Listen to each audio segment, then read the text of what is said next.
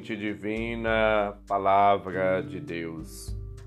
Caros ouvintes, irmãos e irmãs, iniciemos o nosso encontro com Deus. Em nome do Pai, do Filho e do Espírito Santo. Amém. Proclamação do Evangelho de Jesus Cristo, segundo Marcos, capítulo 9, versículos de 38 a 40. Glória a vós, Senhor. Naquele tempo, João disse a Jesus: Mestre, vimos um homem expulsar demônios em teu nome, mas nós o proibimos, porque ele não nos segue. Jesus disse: Não o proibais, pois ninguém faz milagres em meu nome para depois falar mal de mim. Quem não é contra nós é a nosso favor. Palavra da salvação. Glória a vós, Senhor. Hoje celebramos a festa de São Policarpo, bispo e mártir. Policarpo, segundo a tradição da igreja, a história da igreja, foi discípulo de São João Evangelista e por ele colocado à frente da igreja de Esmirna como bispo. Era amigo de Inácio de Antioquia e viveu, portanto, uma vida dedicada ao Evangelho, à Igreja e em prol das pessoas.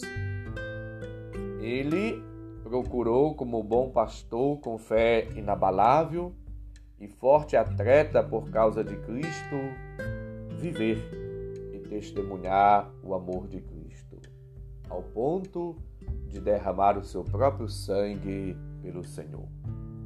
Corajoso bispo de Esmirna enfrentou o martírio pelo fogo no estádio da cidade. A sua morte trouxe para a igreja, como seu nome indica, muito fruto. Somos chamados a ser testemunhas vivas do Senhor, sem medo, mas com aquele ardor, com aquela coragem e dinamismo próprio de quem vive na força do Espírito. São Policarpo teve, portanto, a graça de conhecer e de abraçar a religião cristã desde a sua juventude.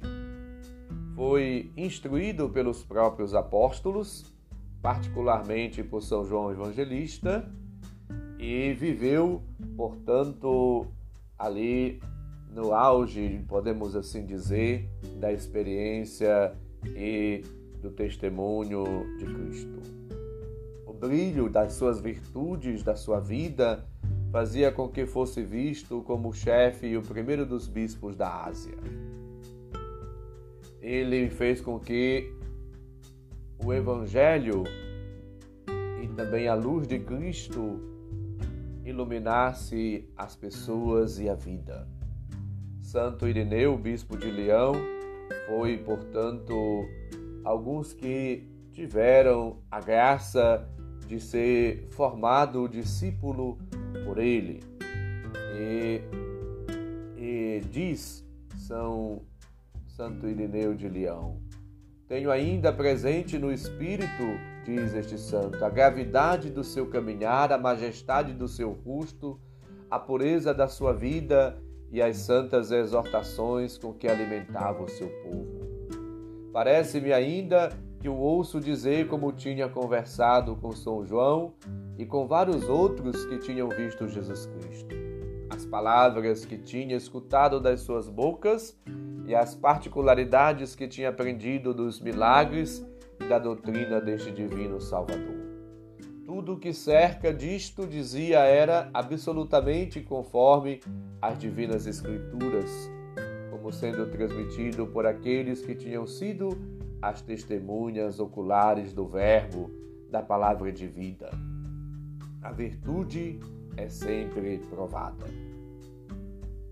E falando sobre o Apocalipse e descreve as provações daquele grande santo. Conheço a tua tribulação e a tua pobreza, e no entanto és rico, e sei que és difamado pelos que se dizem judeus, mas não são mais do que uma sinagoga de Satanás. Lembra-nos o Apocalipse.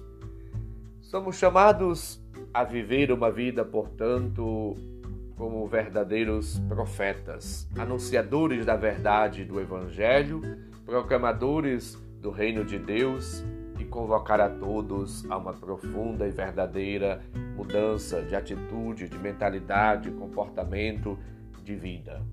A conversão pessoal, comunitária, ou como diz o Papa Francisco, também pastoral, deve levar-nos a uma vida nova, a novos ares na igreja.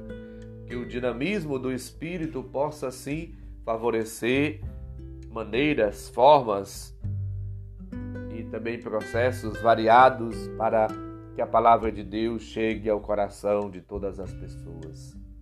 Anunciar o Evangelho deve ser para nós a principal missão e testemunhar com a vida e testemunhar também com as palavras. O anúncio e o testemunho eh, devem ser concretos. Quem nos dá força, quem nos alimenta, quem nos fortalece na missão é o próprio Deus.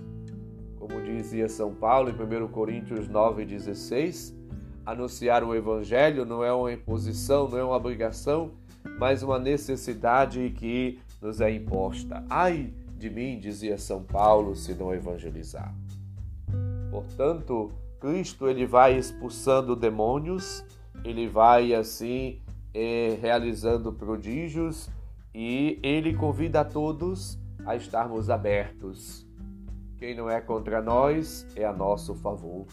Ouvimos no Evangelho que os discípulos proibiam as pessoas de fazer milagres porque não eram do grupo. Jesus adverte que nós devemos fazer parcerias e quem não é contra nós é a nosso favor. As pessoas de boa vontade que encontramos ao longo da nossa vida, na paróquia, na comunidade, na sociedade, devemos assim fazer com elas é, parcerias, andar juntos e colaborar reciprocamente para que a graça de Deus, o amor de Deus, a ternura de Deus, a bondade de Deus e o projeto e o reino de Deus se realizem na vida e no meio de todos. Como semeadores e semeadoras do bem, da palavra, da verdade, da justiça, do amor, do reino de Deus, da partilha, da solidariedade, das virtudes, da esperança, da verdade, do amor, da caridade, devemos, portanto, é, ser difusores, divulgadores, propagadores destas verdades e destas virtudes divinas, para que de fato entre nós o reino de Deus se torne visível, palpável, concreto. Que as nossas palavras, nossas orações sejam traduzidas em gestos, em atitudes que transformam e provocam vida na, na, na comunidade, na família, no trabalho. Devemos, portanto, traduzir através de atitudes, de gestos concretos, a experiência que fazemos com Deus e o próprio Evangelho deve ser traduzido em gestos Supliquemos as luzes, as graças e as bênçãos do Senhor para toda a igreja. E a exemplo de tantos santos que deram suas vidas pelo Evangelho, como Policarpo, possamos todos nós viver uma vida nova, buscando, portanto, viver como irmãos. E que a riqueza maior seja Deus, seja o próximo, a pessoa colocando-as no centro, promovendo a sua vida, a sua dignidade, possamos realizar plenamente a nossa missão recebida do Senhor. Senhor esteja convosco, Ele está no meio de nós. Abençoe-nos, Deus, bondoso e misericordioso, Pai, Filho e Espírito Santo. Amém. Um santo e abençoado dia para todos e todas. Um abraço, felicidades.